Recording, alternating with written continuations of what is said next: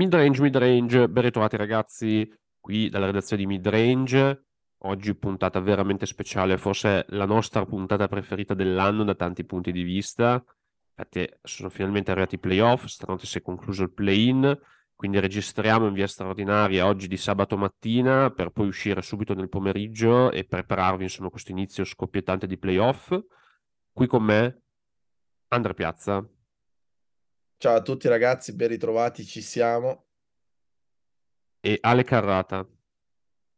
Ciao Fede, bentornati ragazzi. Che potrebbe essere mutato in alcune ispezioni in post-produzione, ma di questo ne parleremo dopo, ne, ne parleremo assolutamente dopo. Potrebbe essere censurato, a seconda di cosa deciderà di dire, ma di questo o di quanto deciderà di gufare, ma questo lo decideremo in un secondo momento. Detto questo, ragazzi, eh, se ci seguite da un po' di tempo ormai ci conoscete,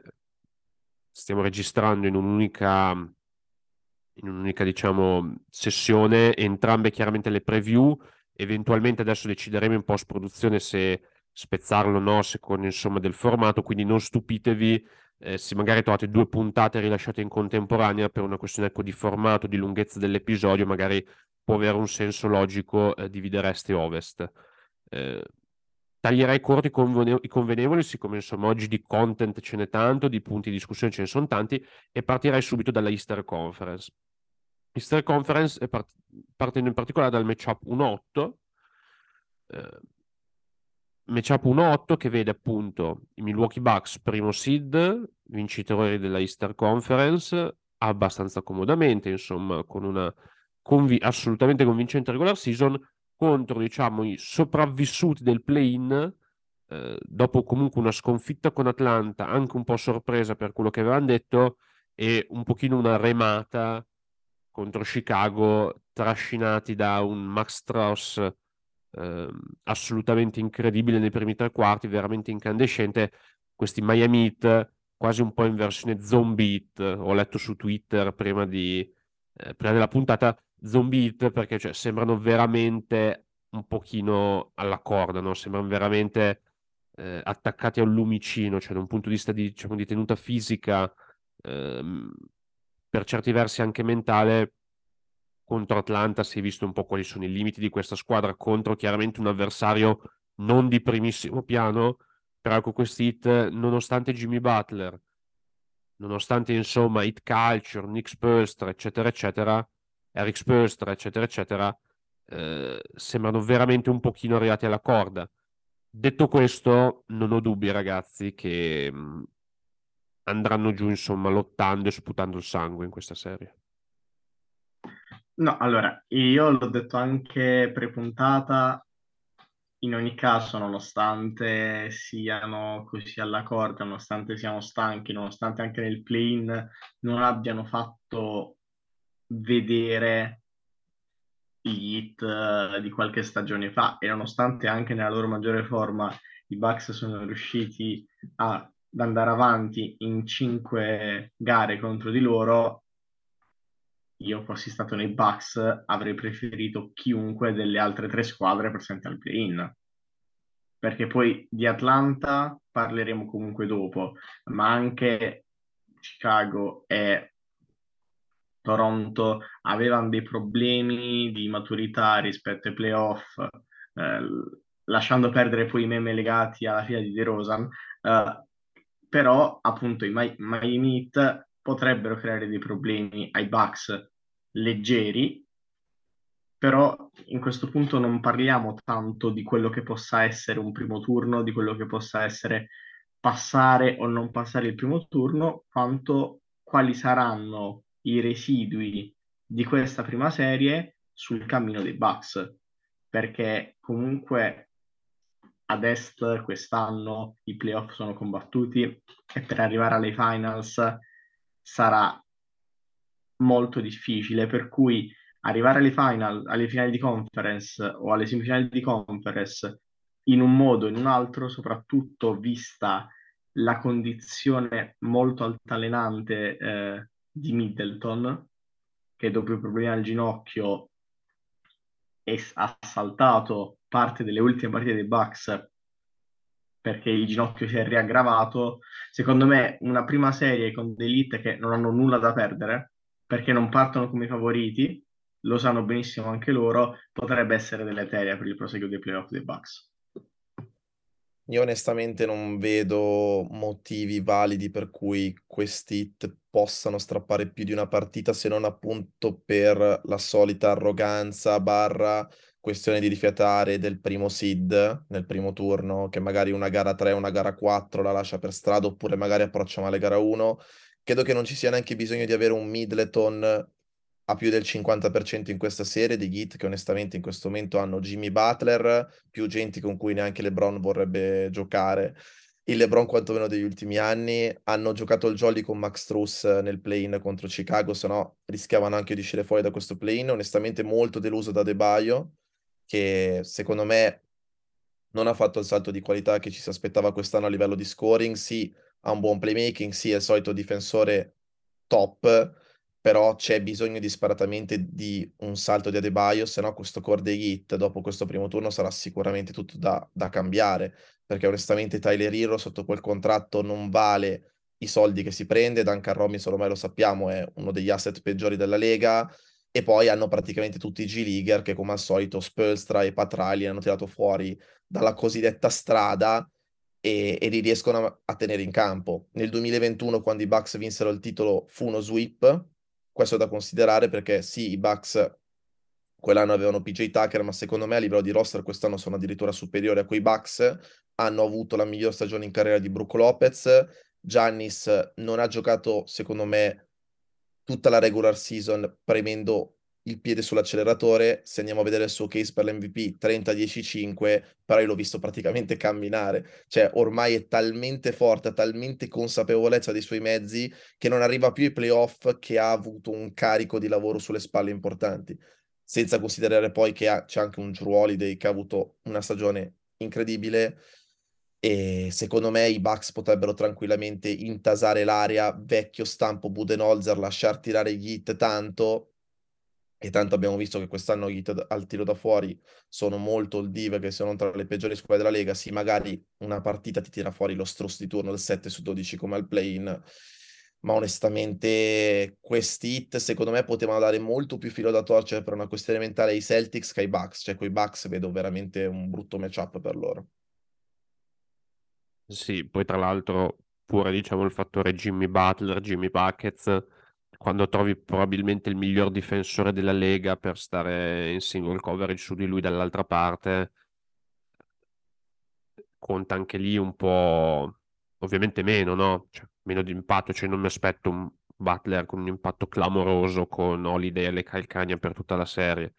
Magari, ecco, se dovessi fare il mio pronostico,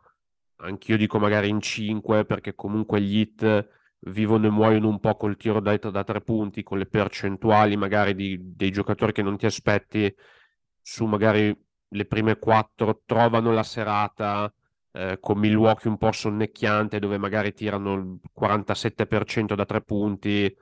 e sono capaci di rubarne una, no? Però cioè, mi sembra difficile aspettarmi di più. Se volete darmi anche voi rapidamente il vostro pronostico, insomma, mi sembra di intuire anche tu, Andres, su questa direzione, no? Sì, sì, Gentleman Sweeps, con me 4-1. No, no, ma anch'io seguo sul 4-1. Bisognerà vedere poi l'intensità delle partite. Sì, quello, quello è un buon punto. Sicuramente, ecco, mh, mm, secondo me è un buon primo turno in questi playoff quest'anno, perché quelli ad ovest me li aspetto molto più combattuti e molto più complessi. Diciamo che per i primi seed ad est nella storia recente si sono visti primi tu- cioè si sono visti lay-up molto più comodi come primo turno, no? Ricordo banalmente una serie Milwaukee-Detroit, mi sembra un paio di anni fa, eh, dove, mm, dove, praticamente Milwaukee cioè, poteva giocare con le scarpe slacciate eh, dopo pranzo, che non cambiava assolutamente nulla, no? Quindi, detto questo, magari ci liberiamo velocemente di questa serie che non è tra le più interessanti, per andare a un'altra serie che secondo me ancora non è tra le più interessanti, perché forse per certi versi è anche più indirizzata come matchup della precedente. Parliamo di Boston Celtic Atlanta Hawks, Atlanta Hawks redivivi al play-in, eh, se la cavano in una partita prendendosi quindi il settimo seed, Celtics che arrivano ehm, con tanta pressione, che secondo me per loro è sempre un po' un problema, però arrivano sicuramente anche questi playoff anche con tante insicurezze. Messi alle spalle un pochino la turbolenza estiva, comunque secondo me hanno risposto molto bene, anche meglio delle aspettative. Eh, hanno finalmente, insomma, sembra Time Lord sano rispetto alla playoff run dell'anno scorso, dove è stato forse il fattore, quello di, eh, della mancanza di Robert Williams, eh, contro degli Atlanta Hawks che hanno vinto con gli hit sfruttando soprattutto, diciamo, i rimbalzi offensivi, i punti da seconda opportunità, trovano dei, dei Boston Celtics che sono la miglior squadra a rimbalzo difensivo della Lega, nonostante magari delle dimensioni non proprio eccellenti, però è una squadra che va molto bene a rimbalzo, comunque sono molto atletici e, e io francamente faccio fatica a vedere come questi Atlanta Hawks possano metterli in difficoltà se non con delle partite mirabolanti di Trey Young. A voi ragazzi, insomma, co- come la vedete? Per me il grandissimo problema sarà nella metà campo difensiva di Atlanta. Cioè, nonostante comunque stiamo parlando di ma Boston che ha una grandissima difesa, per cui anche nella metà campo offensiva la vita per Atlanta non sarà facile, ma concordo sul fatto che possa esserci una serata di exploit in cui si sovvertono i pronostici. Secondo me nella metà campo difensiva con Trey Young in campo è veramente difficile nasconderlo nella serie con questi Boston. Cioè, se la serie di prima era scontata, secondo me questa è ancora più scontata, perché appunto Boston arriva sana a questa run di playoff, arriva comunque con un gioco collaudato, certo, sempre con gli stessi magari eh, problemi, a volte con alcuni egoismi, che però potrebbero essere uniti al nervosismo, alla pressione, degli elementi da considerare più avanti nei playoff, mentre adesso sinceramente è una serie fin troppo facile perché possano esserci delle sorprese secondo me, perché appunto secondo me nascondere Trey Young contro qualsiasi composizione del quintetto Boston nella sua rotazione a 8 è impossibile, cioè nel senso anche se venga messo su White o su Smart, comunque da altre parti si perde troppo e comunque sarà un mismatch. Per cui io questa partita la vedo molto come quella che c'è tu prima di Milwaukee con uh, Detroit, in cui possono anche non allacciarsi le scarpe per scendere in campo. Io penso che oltre al problema di nascondere Young ci sia anche un problema sul fatto che hanno solamente due esterni in grado di contenere Brown e Tatum, che sono DeAndre Hunter e DeJounte Murray, e DeJounte Murray comunque avrà anche un carico di responsabilità offensive importanti anche solo quando rifiateranno per 10 minuti. Sadiq Bay quest'anno non ha difeso bene da quando è stato scambiato ad Atlanta. Jalen Johnson e Jay Griffin sono comunque dei giovani esterni che non hanno esperienza playoff. Lo stesso Collins, se deve difendere un certo tipo di situazioni di gioco può andare bene, ma se deve difendere il gioco di Tatum o di Brown proprio da esterno puro, point of attack non va per nulla bene. Secondo me Boston sicuramente ha un vantaggio sia offensivo che difensivo contro questi Hawks, anche perché per il semplice fatto che secondo me gli Hawks hanno vinto contro Miami sfruttando la capacità, come ha detto Fede, di andare a rimbalzo sia offensivo che difensivo. Capela ha fatto una partita straordinaria, ma Capela comunque verrà stanata fuori da Boston, che rende al meglio quando gioca a 5 fuori, lo dicono anche i quintetti quest'anno, molto meglio con White in campo che con Time Lord eh, in campo, che Time Lord sicuramente servirà secondo me in altre serie sano. Quindi una volta che stani fuori Capelao lo Congo di turno, già devi, devi nascondere Young. Poi dopo Boston può fare benissimo il suo gioco di penetra e scarica che con Mazzulla è stato eh, portato proprio a livelli di eccellenza. Credo che però secondo me, considerando anche che Mazzulla è un rookie coach, Snyder comunque eh, è sicuramente un upgrade rispetto a Macmillan. Già contro Miami è stata una partita a scacchi a livello di, di accorgimenti. Secondo me una partita vuoi per l'arroganza di Boston, che comunque è famosa da quando ha negli ultimi 3-4 anni questo core nel secondo tempo di avere dei collassi mentali, di specchiarsi troppo sul suo gioco, di prendersi isolamenti senza senso. Secondo me una partita considerando anche il talento offensivo degli Hawks, che comunque è importante, secondo me la lasciano per strada, ma onestamente nelle vittorie dei Celtics vedo Boston comoda magari anche a vincere di 10-15 punti senza troppi patemi, però secondo me la partita la lasciano per strada, anche loro. Sì, ci sta assolutamente come lettura. Detto questo, se mi devo giocare un gettone per uno sweep tra tutte queste serie, probabilmente la metto su questa, compresa sia di est e ovest. Secondo me questa potrebbe essere... Mh, mm, la, eh, la, vedo più gli hit prendere fuoco per una partita, eh, visto che comunque secondo me anche mentalmente gara 3, gara 4 l'approcceranno sempre eh, come loro sanno fare, piuttosto che secondo me questi Atlanta Hawks che nonostante il play-in, nonostante comunque Queen Snyder abbia dimostrato di avere un impatto un pochino secondo me è inevitabile che pensino all'off season, cosa sarà l'anno prossimo. Insomma, l'avevamo già, già detto in fase di preview del play-in, questa è una squadra che si essere molto molto diversa e chissà che anche Trae Young non abbia un mal di pancia in estate. Quindi sicuramente ecco questa una serie un pochino indirizzata, diciamo così. Poi magari chi, chi lo sa, eh, sarei contentissimo di essere stupito di avere una partita che va alla sesta, alla settima, che insomma, una serie che va alla sesta, alla settima, ma è abbastanza improbabile. Detto questo, pa- passiamo a una di- delle serie, secondo me, un pochino più interessanti, non so quanto cestisticamente, ma secondo me un, per un po' tutto il contorno, no? Eh, stiamo parlando di Philadelphia 76ers contro Brooklyn Nets, terzo seed contro sesto, anche se va detto che Brooklyn è un sesto seed un pochino finto, nel senso che comunque è arrivato al sesto seed con 45 vittorie,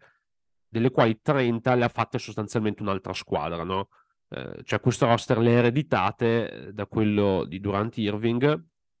e chiaramente Brooklyn ora ha un assetto molto molto diverso. Però secondo me perché è comunque una serie interessante? È una serie interessante perché secondo me lo psicodramma Sixers va sempre un pochino testato nei playoff. Eh, cosa intendiamo? Va testato dal punto di vista fisico, Arden e Embiid dove sono, con che acciacchi arriva nei playoff, siccome comunque Embiid quest'anno mh, ha giocato una delle stagioni sue più costanti sia come presenza che come impatto di sempre, forse la più costante. E secondo me una componente anche parecchio rilevante per questo era il push per l'MVP, no? MVP che ormai, cioè ormai è abbastanza sicuro che lui abbia vinto. Quindi io non vorrei che arrivasse ai playoff molto più scarico magari di Jokic, di Yannis per fare i paragoni no, con i suoi competitor diretti. E, quindi secondo me comunque va verificata le condizioni di Embiid. Vanno verificate le condizioni di Arden, chiaramente, che quest'anno insomma si è un po' camuffato, si è un po' travestito più da playmaker che da scorer tradizionale che avevamo visto e bisogna capire insomma quanto è stata necessità e quanto è stata volontà sua. Bisogna capire le rotazioni di Doc Rivers, in cosa si ostinerà quest'anno, eh, chi terrà seduto quest'anno e così via. E allo stesso tempo, secondo me, i Brooklyn Nets, per quanto nel post trade non siano stati una squadra super emozionante, non siano stati una squadra super competitiva, eh, hanno questo roster particolare dove sostanzialmente tirano un po' tutti, ma nessuno fa playmaking, eh, che gli rende una squadra che sostanzialmente vive e muore di varianza. Eh, tirano tantissimo da tre punti, quando tirano bene comunque sanno stare in partita con chiunque, sanno giocarsela con chiunque, anche perché poi difensivamente sono lunghi, sono atletici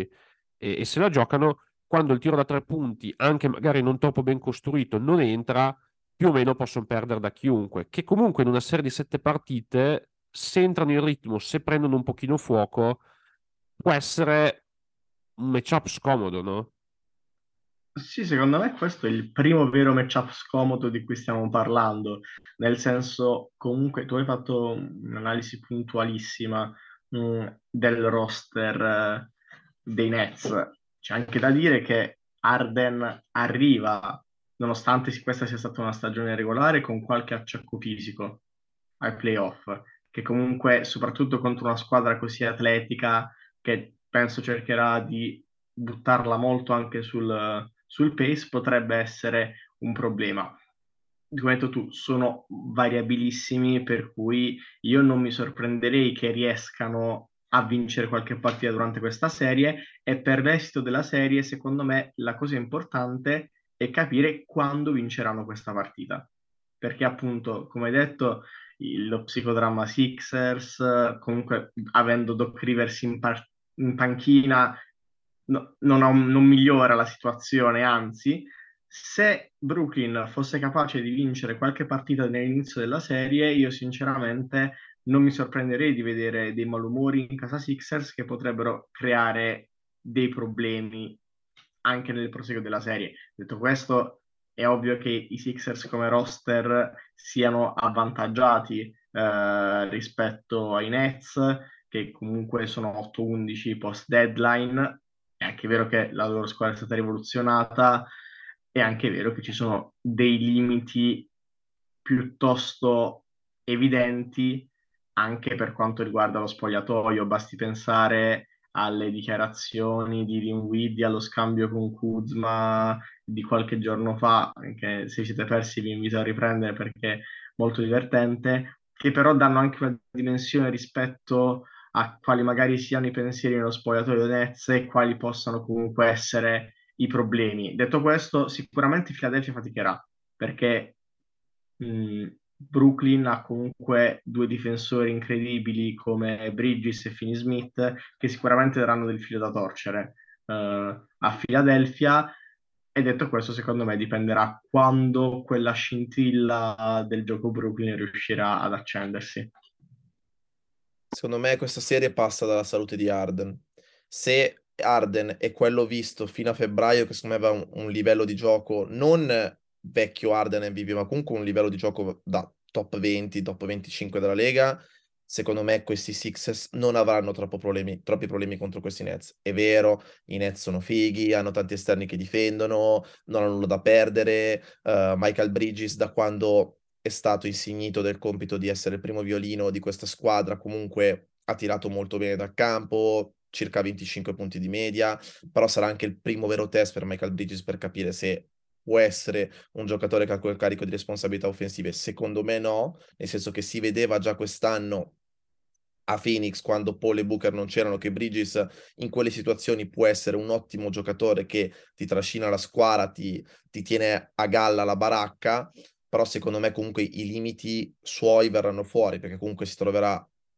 ehm, contro addosso PJ Tucker che è un difensore molto esperto che sa benissimo cosa significa difendere un certo tipo di giocatori atletici lunghi come lui, che magari tirano più spesso dal mid range che da tre. E, e quindi secondo me già questo è un punto importante. Se Arden è sano, se i Sixers riusciranno a gestire i raddoppi che per forza di cose secondo me i Nets porteranno ad Embiid, perché non hanno nessun giocatore che in single coverage può stare con Embiid, Claxton secondo me non è adatto per difendere quel tipo di corpo, non si presentano con un vero e proprio stretch 5 per far sì che possano giocare 5 fuori senza patire troppo il problema che Embiid ti dà in quella metà campo. E secondo me l'unica cosa che li può veramente uh, far impantanare in una serie difficile è lo stato mentale di Sixers storicamente però secondo me se arrivano già a vincere le prime due gare a Filadelfia, col pubblico che comunque ti trascina, col fatto che non hanno particolari psicodrammi interni quest'anno con la situazione Ben Simmons, secondo me se già va avanti su, se vanno avanti sul 2-0, secondo me questa serie si chiude in 5. Se Brooklyn tira fuori una prestazione offensiva di un certo tipo, che comunque Brooklyn è una squadra che corre tanto, ma a metà campo schierata chiaramente fa fatica, perché è comunque un ammasso di role player molto buoni, ma è un ammasso di role player. Quindi la chiave sarà riusciranno a strappare una gara tra le prime due Nets? Se no, secondo me questa è una serie molto corta. Se sì, allora potrebbero cominciare a porsi dei dubbi anche all'interno dei giocatori dello spogliatoio dei Six su ma siamo forti abbastanza per poter fare una run? Perché siamo già 1 a 1 contro una squadra che probabilmente avesse iniziato la stagione a ottobre con questo roster non sarebbe tra le prime sei quindi vediamo, sono curioso. Sì, è una serie che secondo me si giocherà su un pochino di sliding doors, no? Eh, la, può essere una serie molto combattuta come non può esserlo, a seconda proprio secondo me di un paio di momenti, di un paio di partite, ehm, del ritmo che trovano i Nets, che comunque sono una squadra un po' particolare, delle scelte di Philadelphia, eh, Claxton su Embiid sicuramente sarà in generale non è solo Claxton chiaramente, ma sarà come i Nets decideranno di difendere Embiid. Comunque secondo me hanno quella lunghezza e hanno quell'atletismo per fargli far uscire la palla, no, Embiid, per fare una difesa alla simil Boston, dove gli metti tutti questi giocatori che magari non hanno i chili, però hanno comunque lunghezza e atletismo che soprattutto spalla canestro non gli permettono comunque di, di, di tenere la palla, la deve far uscire, la deve far uscire veloce e a quel punto lì storicamente si aprono un po' le crepe dei Sixers, no? quando Embiid comunque non trova ritmo, non trova, eh, non trova tiri, non trova possessi e, deve, e, si deve limitare a far uscire la palla per qualcun altro. E, e quindi secondo me lì sarà molto interessante vedere comunque come, eh, come, questi, come questi Sixers reagiranno, eh, soprattutto anche quando poi Embiid non sarà in campo, no? perché il backup, il centro di riserva, il secondo quintetto dei Sixers è sempre un altro tema ricorrente, no? Uh, quindi, insomma, questa serie qui secondo me è già un pochino più interessante da guardare. Uh, detto questo, passerei alla Western Conference, visto che insomma le serie dell'Est sono finite, no? ne abbiamo già, eh, ne abbiamo già discusso. No, no, io adesso preparo i popcorn, voi non avete capito, questa serie io parlo solo alla fine vi dovete ammazzare, veramente. Sì, Andre purtroppo mi riporta alla realtà perché ci sarebbe anche un'altra serie nella Easter Conference. Parliamo di quella tra quarto e quinto seed, i miei Cleveland Cavs contro New York Knicks di Ale. Pausa scenica. Io preparo i popcorn e parlo solo alla fine. Cioè, questa è la mia serie. Io cado in piedi in tutti gli esiti a parte le facili ironie e il mettere le mani avanti dicendo che i Knicks sono chiaramente favoriti, è comunque una serie mh, mm, che secondo me è inevitabile che diventi lunga, è inevitabile che sia comunque molto combattuta e mi stupirei molto se fosse eh, indirizzata, perché comunque parliamo di quella che è stata la miglior difesa della regular season statisticamente, Cleveland, contro una squadra che proprio in regular season però ha dimostrato offensivamente di avere delle chiavi molto interessanti per scardinarla. E dall'altro lato di campo comunque Cleveland offensivamente a livello di playoff contro comunque un coach eh, con esperienza, eh, con un certo pedigree difensivo che storicamente è riuscito ad ingabbiare offense molto più performanti, eh, deve dimostrare di essere più di isolamenti di Mitchell e Garland o palle in mano a Mitchell, palle in mano a Garland e vediamo che succede. Quindi secondo me è molto proprio sfidante per Cleveland questa serie da un punto di vista offensivo, mentre invece difensivamente dovranno dimostrare ecco, eh, il pedigree quantomeno che hanno dimostrato a livello di regular season. È, è la partita anche tra Mitchell e Branson, che sono state le due grandi mosse estive, eh, Mitchell che probabilmente si aspettava qualcosina in più di New York, si aspettava un forte tentativo di New York di riportarlo a casa, lui nativo dell'area appunto, ehm, invece non c'è stato, hanno preferito Branson come free agent, eh, Branson che comunque nonostante un contratto che subito ha lasciato un pochino stupiti, ha performato alla grande, c'è Quickly che secondo me dovrà essere sesto uomo dell'anno, c'è un punto interrogativo su Julius Randle che alla fine sicuramente giocherà, bisognerà capire quali saranno le sue condizioni effettive, mentre invece poi per Cleveland il punto interrogativo è sempre un po' l'esterno, no? l'altro, il quinto. Uh, è stato firmato Danny Green come buyout alla fine della free agency nella speranza che quantomeno i minuti pesanti nei playoff li potesse fare lui. Per ora non si è visto molto, bisognerà vedere se si presenterà, si farà vedere il momento propizio. Eh, Okoro ha tirato benissimo post Star Game, però è sempre un giocatore stricchi, è sempre un giocatore che non ti lascia proprio tranquillo da un punto di vista di produzione offensiva sugli scarichi anche wide open e quindi quello secondo me sarà il grande interrogativo per Cleveland. Ora prego Ale, vai con le tue gufate che potenzialmente saranno tagliate in post produzione.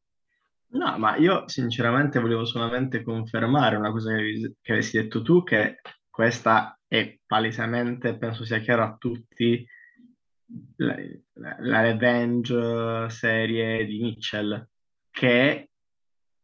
farà dei numeri impressionanti come ha sempre fatto i playoff in cui non ha mai giocato, uh, perché appunto come vendetta di non essere stato preso da New York quest'estate. Per cui su questo siamo pienamente d'accordo, quindi non parliamo nemmeno di gufate o altro.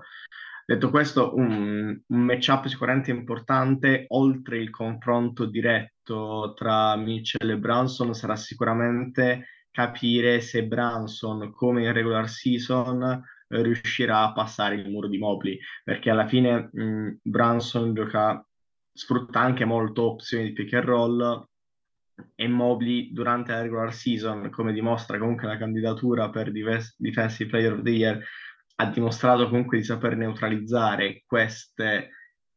soluzioni, non però con Branson. Detto questo, è ovvio che sono passate anche quattro partite in cui comunque le due squadre si sono studiate, per cui potrebbe tranquillamente essere che queste soluzioni che New York aveva trovato in regular season non riuscirà a confermarle. Sarà sicuramente una serie avvincente, eh, in cui anch'io prevedo che ci siano tante partite e non escludo una gara 7 al tempo stesso Cleveland probabilmente anche con l'all-in per Mitchell è un passo avanti rispetto a New York nel proprio percorso che invece quando New York invece ha ancora da svilupparsi da quel punto di vista. Detto questo l'infortunio di Randall diciamo che a New York dà una minore variabilità perché comunque Randall anche questa stagione ha dimostrato di fare il buono e il cattivo tempo dell'attacco dei Knicks e fare particolarmente il cattivo tempo quando ci si impegna, per cui magari l'infortunio con un minore livello di responsabilità potrebbe non nuocere troppo ai Knicks e anche citavi Quickly che sicuramente ha fatto una stagione da sesto uomo dell'anno, detto questo comunque ha una corporatura, un tipo di gioco che i playoff secondo me rischia di rendere molto meno. L'unico vantaggio grosso che secondo me potrebbero avere i Knicks in questa serie è che i Knicks giocano con una rotazione da playoff da molto tempo. Budenholzer ha già Uh, Budenholzer, uh, uh, Thibodeau ha già uh, ridotto la rotazione dei Knicks post uh, trade deadline a 8-9 giocatori, per cui i Knicks sono già rodati su, quella, su quel tipo di rotazione. Questo da un lato significa che i giocatori saranno anche arrivati più stanchi, però quello magari si potrebbe accusare in un'eventuale semifinale di conference. Secondo me al primo turno questo potrebbe dare a New York un edge su Cleveland dal punto di vista della stabilità delle rotazioni. Wow. Sì, volevo solo precisare che secondo me più che la revenge di Mitchell sarà la serie dove il, play, il um, front office di New York, diciamo, eh, sbeffeggerà quello di Cleveland mostrando chiaramente di aver fatto la scelta giusta in off-season. Posso parlare? Mi ha il permesso? Vada, vada. Allora, secondo me, allora, nelle mie analisi che ho fatto, la seconda serie più bella di questo primo ritorno di playoff, la prima sarà ad Ovest, dopo ne parliamo. Allora, inizialmente di getto, quando ho visto Cleveland e New York, ho detto, ma secondo me Cleveland massimo massimo in 6 se la cava. Poi andando ad analizzare, insomma, New York ha tantissime, tantissime carte per far male ai Cavs e secondo me questa è una serie con tantissimi spunti tattici interessanti. Ce ne sono svariati, provo ad, a, menzionarvene alcuni. Ad esempio, il fatto che comunque New York per filosofia difensiva tende molto a chiudere il pitturato. Quindi, oltre ai vari Mitchell e Garland che conosciamo, saranno importantissimi i tiri dall'angolo da tre dei vari Okoro, dei vari Osman, dei vari Levert, su chi farà affidamento Cleveland e soprattutto se uh, i tiratori di Cleveland cominciassero a tirare bene,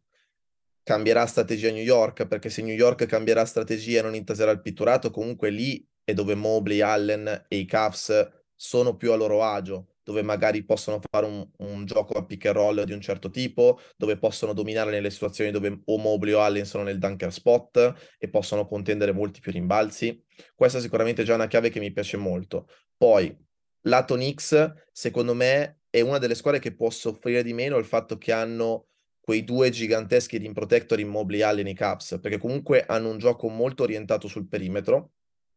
è una squadra che comunque ha rivoluzionato completamente il suo modo di attaccare rispetto all'anno scorso. L'anno scorso New York si prendeva una quantità di long two esagerata, hanno fatto un lavoro incredibile quelli dello staff tecnico dei Knicks, anche lo Sotibodo che comunque è sempre stato considerato un po' un dinosauro all'interno della Lega perché è ancorato sui suoi preconcetti. ma comunque hanno cambiato molto il loro modo di attaccare, si prendono molte più triple anche a livello di volume e lo stesso Randall, se tornerà, sarà molto importante in una situazione di gioco, ossia non voglio vedere Randall entrare dentro l'area, prendersi i jumperini dalla media e magari provare a fare botte con Mobley Allen, ma voglio un Randall che tiri tanto da tre, perché secondo me la chiave sarà anche che nei precedenti matchup in regular season Mobley molto spesso lo lasciava quasi, quasi sempre libero perché voleva aiutare le penetrazioni dei vari Branson, dei vari Art, dei vari Quickly, eccetera. Randall dovrà avere anche il mindset di dire probabilmente io non sono più il primo violino di questa squadra, lo è Branson, che ha avuto una stagione quasi da, da All NBA, secondo me, veramente sottovalutata, quindi devo mettermi a disposizione della squadra e avere un certo tipo di ruolo nella metacampo offensiva. Poi, altra chiave di lettura, sicuramente è vero che i Cavs sono giganteschi, come ho detto, con Mobley Allen, ma quando Allen non è in campo, i Cavs soffrono molto rimbalzo difensivo e i Knicks hanno comunque una squadra che va molto bene a rimbalzo offensivo. Mitchell Robinson con tutti i suoi limiti che in attacco è comunque uno dei migliori della Lega in quella situazione di gioco, quindi bisogna vedere anche quanto potranno tenere Allen fuori dal campo, che secondo me diventa veramente il giocatore più importante quasi di Cleveland in questa serie. Tantissime storyline davvero, sono molto molto curioso. Oltretutto, Branson, che abbiamo citato essere molto importante palle in mano, ho visto una statistica prima clamorosa, tira col 73 o 74% in catch and shoot, percentuale reale, quando non è marcato, addirittura meglio di Steph Curry, a riprova del fatto che comunque questi Knicks hanno tantissime bocche di fuoco anche dall'arco, un giocatore che secondo me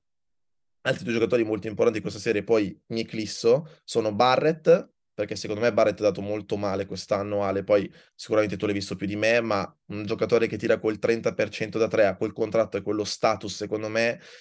non so quanto potrà fare bene in questa serie. Io mi immagino anche i Knicks che magari andranno molto più spesso con Arte Quickly rispetto ad avere magari Barrett. E perché se Barrett incomincerà a tirare male, incominceranno a passare sotto tutti i pick and roll, già lì toglie un potenziale creatore in Knicks. E poi il giocatore che secondo me ha ostacolato l'arrivo di Mitchell a New York è Grimes, perché Ainge voleva a tutti i costi mettere Grimes nella trade. I Knicks hanno detto no, lo vogliamo perché crediamo in lui. Bravo Tibodo a dargli tanti minuti. Grimes, ragazzi, uno dei migliori difensori della Lega quest'anno. Cioè concede 0.68 punti per, per 100 possessi nelle situazioni di isolamento. E molto spesso ci saranno isolamenti di Mitchell in questa serie. Lui probabilmente sarà il marcatore primario su Mitchell a riprova del fatto che anche se i Knicks uscissero, comunque il futuro da loro, come lo è per i Cavs, che probabilmente sono più forti, ma alla fine a livello di esperienza playoff c'era solo Mitchell. Sì, sicuramente ecco, hai toccato tanti punti interessanti e mm, mi fermerei qui, insomma, che poi mi sale lo sconforto più penso questa serie. Ehm, detto questo, direi che abbiamo concluso con la nostra preview della Western Conference. Eh, ci risentiamo subito invece per la Western Conference. Eh, restate con noi, insomma, saranno due episodi in sequenza. Ascoltate direttamente il prossimo.